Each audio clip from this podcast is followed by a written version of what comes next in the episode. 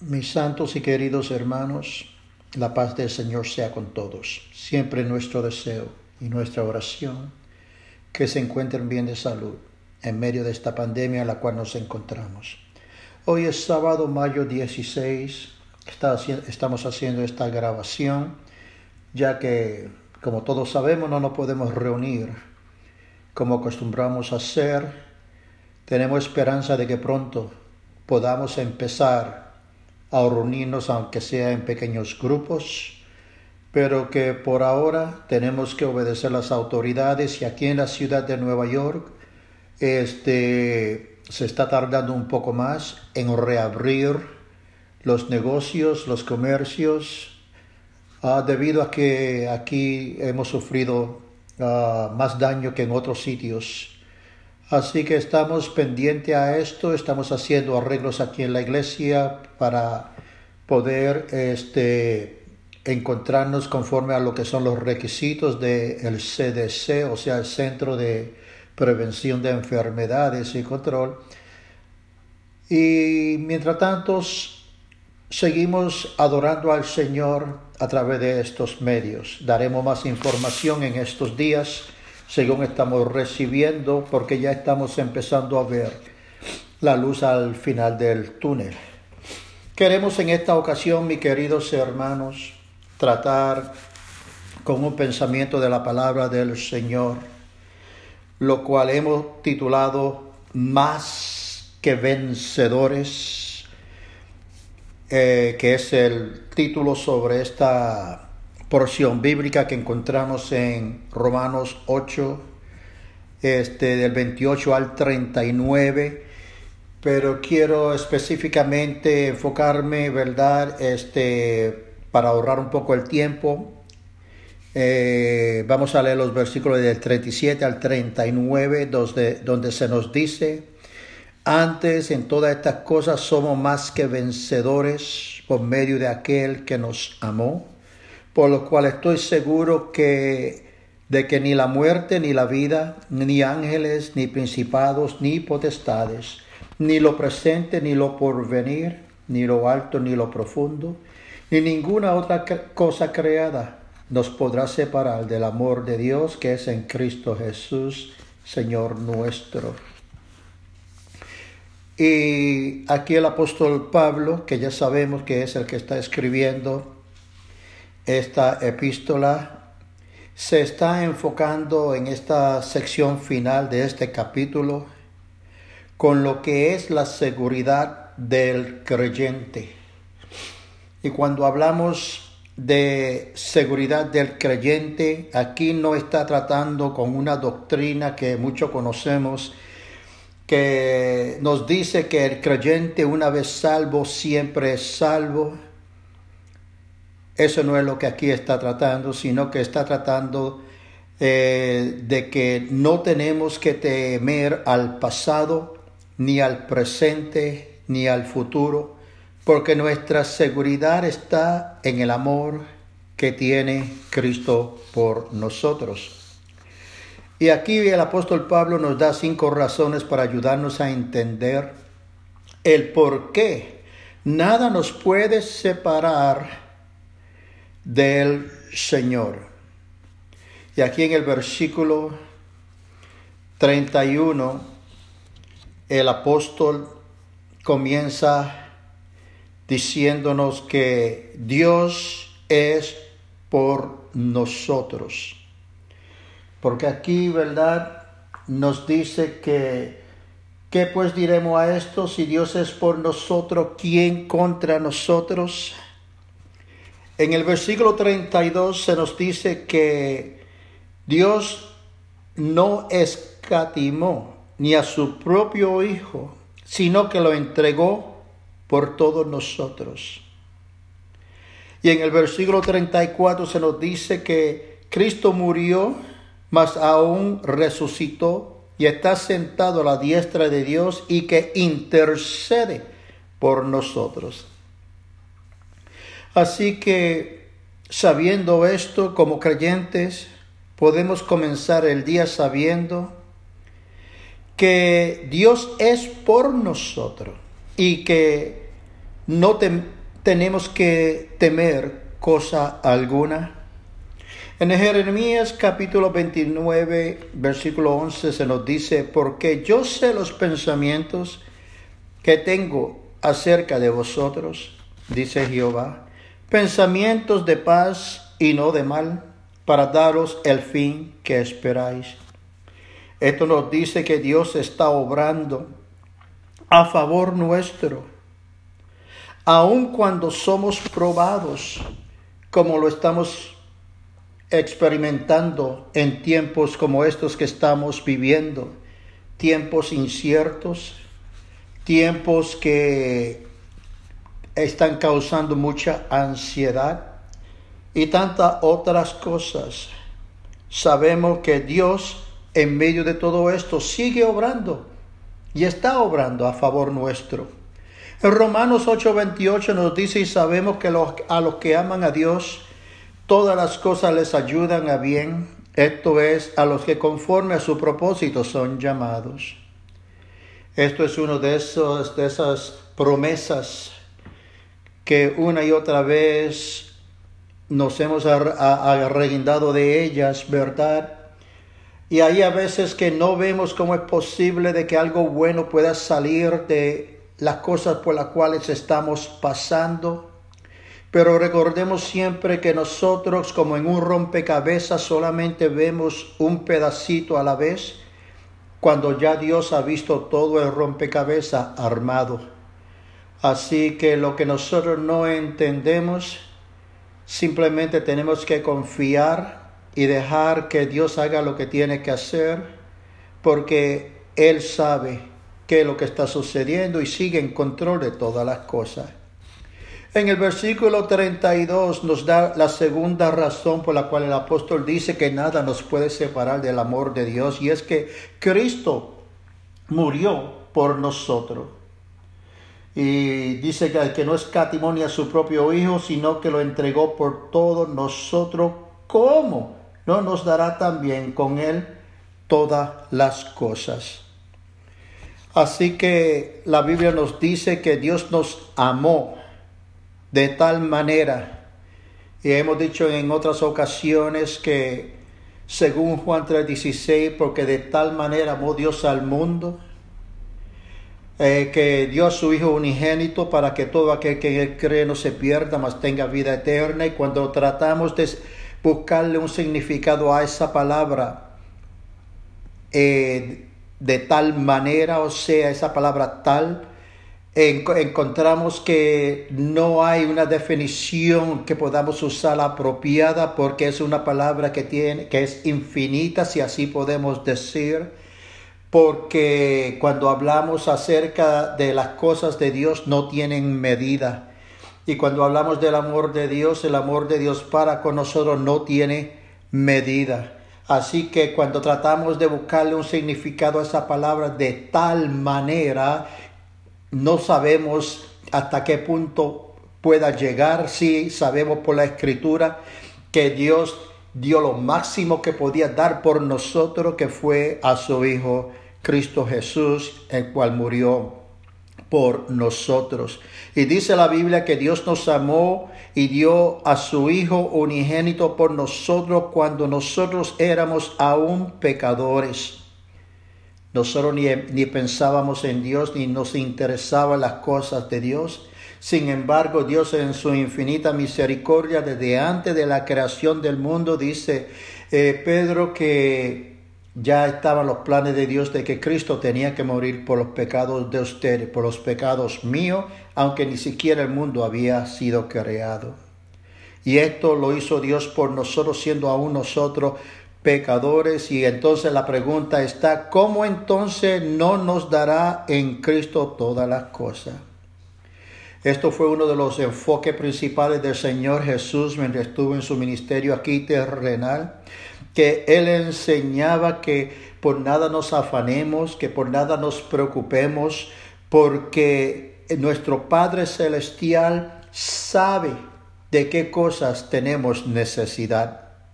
Y así como Él puede suplir aún para las aves del cielo, hace la pregunta, que si no somos nosotros más importantes que las aves del cielo, cosa que Dios sabe de qué cosa estamos necesitando.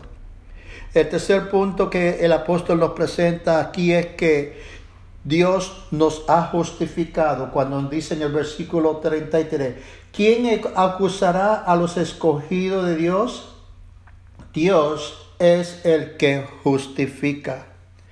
En Apocalipsis capítulo 12 y en el versículo 10 se nos dice, entonces oí una gran voz en el cielo que decía, ahora ha venido la salvación, el poder y el reino de nuestro Dios y la autoridad de su Cristo, porque ha sido lanzado fuera el acusador de nuestros hermanos, el que los acusaba delante de nuestro Dios día y noche. Satanás, sabemos mis amados, es nuestro acusador. No solamente presenta la tentación para hacernos caer, pero cuando fallamos está ahí acusándonos verdad en cuanto a nuestro error.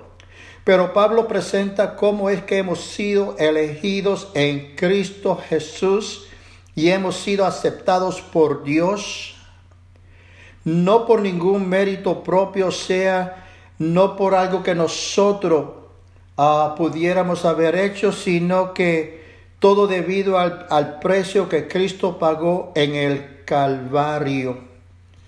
Dice las escrituras que esto nos pone en una posición por medio de Cristo, somos eh, hechos, eh, somos vistos, mejor dicho, como no culpables, porque cuando Dios el Padre nos ve a nosotros, nos ve a través de su Hijo Jesucristo, el cual por medio de él hemos sido justificados para así no ser condenados. Y esto, ¿verdad?, nos trae al cuarto punto, donde eh, presenta el apóstol que una de las razones por las cuales no podemos este, negar a Dios es porque Cristo este, intercede por nosotros. Y aquí, ¿verdad? Encontramos eh, en el versículo 34 que se nos dice, ¿quién es el que condenará? Cristo es el que murió. más aún el que también resucitó, el que además está a la diestra de Dios, el que también intercede por nosotros. Esto, mis amados hermanos, nos dice que tenemos a un representante para con el Padre, porque como humanos no somos perfectos. En primera de Juan capítulo 1, versículo 9 se nos dice que si confesamos nuestros pecados, él es fiel y justo para perdonar nuestros pecados y limpiarnos de toda maldad. Juan continúa y él sigue diciendo en 1 de Juan 2.1, Hijitos míos, estas cosas os escribo para que no pequéis, y si alguno hubiere pecado, abogado tenemos para con el Padre, a Jesucristo el justo. Tenemos un abogado que es el abogado de todos los abogados y Él está a favor nuestro. Y una de las cosas por la cual damos gloria a Dios es que este abogado nunca ha perdido un caso. Ahora, en los versículos del 35 al 39, que se nos dice, ¿Quién nos separará del amor de Cristo? ¿Tribulación o angustia o persecución o hambre o desnudez o peligro o espada? Como está escrito, por causa de ti somos muertos todo el tiempo. Somos contados como ovejas de matadero. Ante todas estas cosas somos más que vencedores por, por medio de aquel que nos amó. Por lo cual estoy seguro que ni la muerte, ni la vida, ni ángeles, ni principados, ni potestades, ni lo presente ni lo porvenir, ni lo alto ni lo profundo, ni ninguna otra cosa creada nos podrá separar del amor de Dios que es en Cristo Jesús, Señor nuestro. en según Romanos capítulo 8, versículo al 31 y al 34, que ya, ¿verdad? Espero que usted cuando tenga tiempo pueda leer todo este capítulo 8 de la epístola a los romanos. Pero en los versículos del 31 al 34 se nos da a entender que Dios es uno que nunca nos fallará. Es más, nos dice que si, que pues diremos a esto, si Dios es por nosotros, ¿quién contra nosotros? Y ya hemos leído que Él no escatimó a su propio Hijo, sino que lo entregó por todos nosotros. ¿Cómo es posible que no nos dará con Él todas las cosas? Y si eso es así, entonces ¿quién nos podrá acusar delante de Dios siendo que Él es el que justifica? Pues estamos viendo que Dios es fiel. Y Dios siempre ha sido fiel y será fiel, aunque nosotros le fallamos muchas veces. ¿Qué hacemos cuando se presenta la tentación o nos vienen las pruebas y fallamos?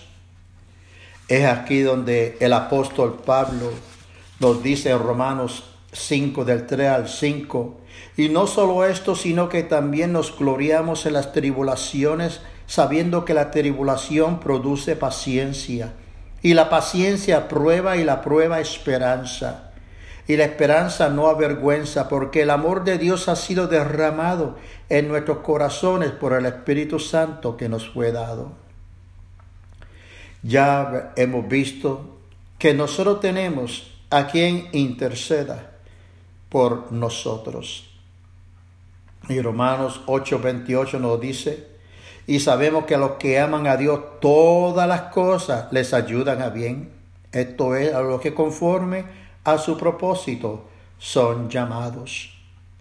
Saben, en estos tiempos tenemos tanto temor y tanta ansiedad y tanta preocupación.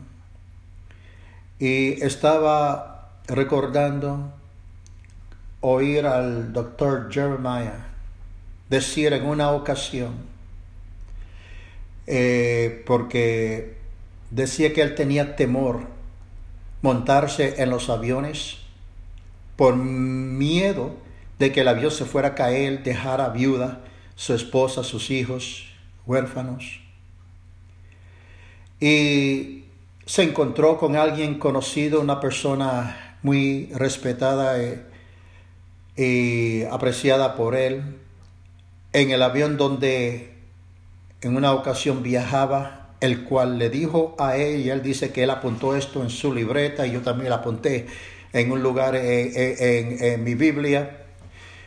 Él dice que este hombre le dice que el hombre, y ahí podemos decir la mujer de Dios también, es invincible hasta que Dios haga con esa persona lo que tiene que hacer.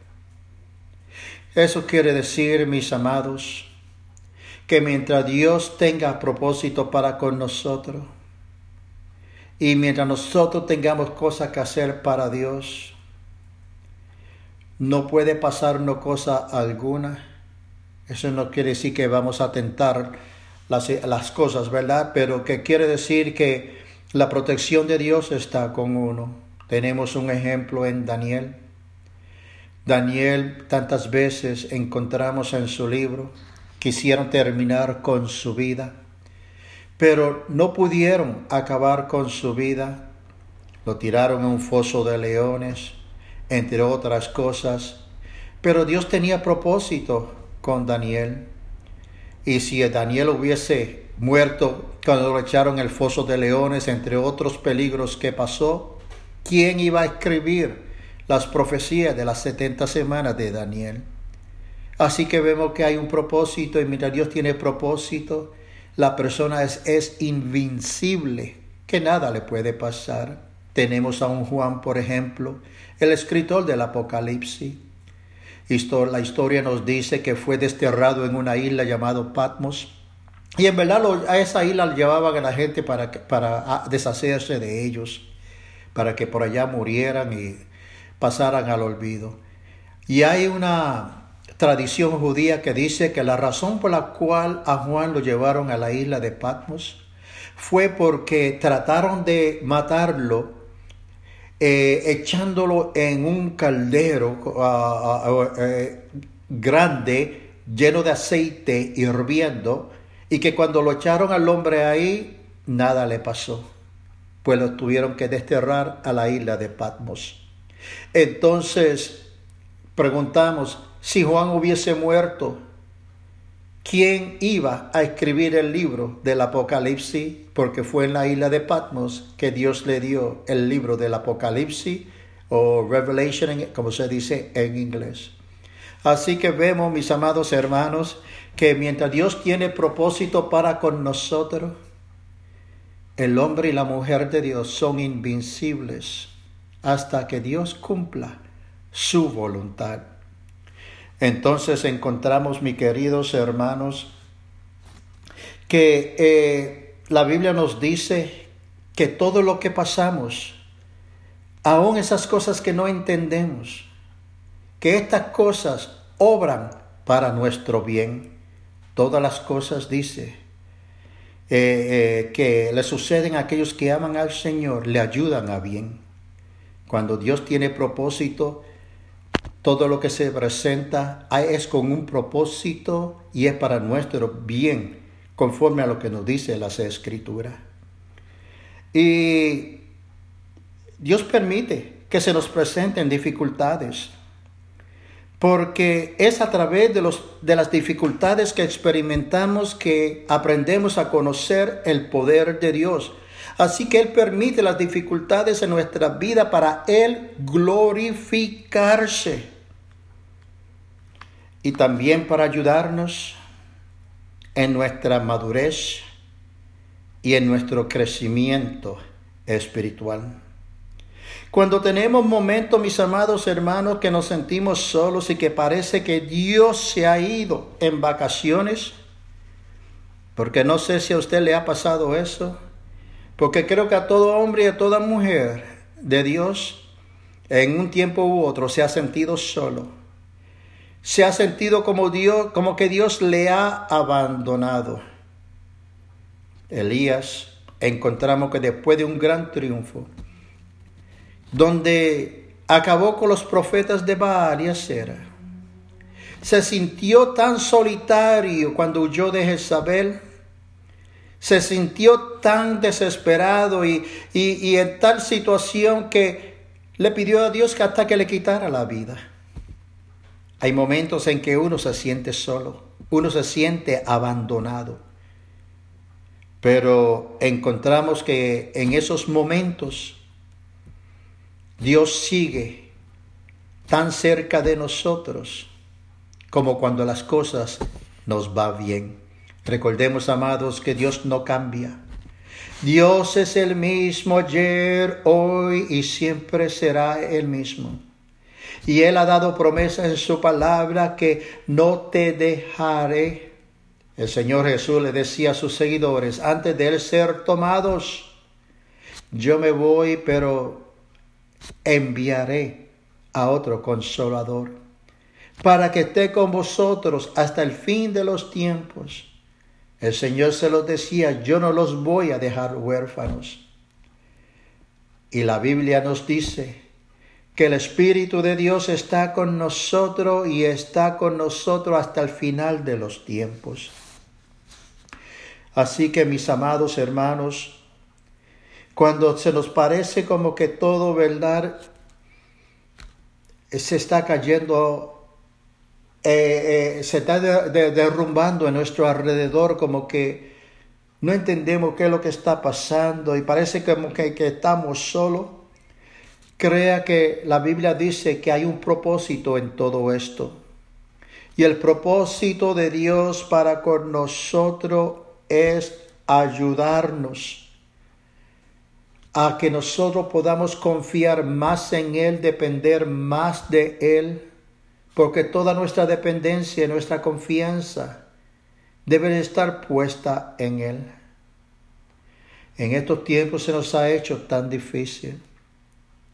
Permítame un testimonio personal para que podamos entender que a veces Dios permite cosas para que confiemos en que a Él es el que tenemos que ver y de Él es que tenemos que depender.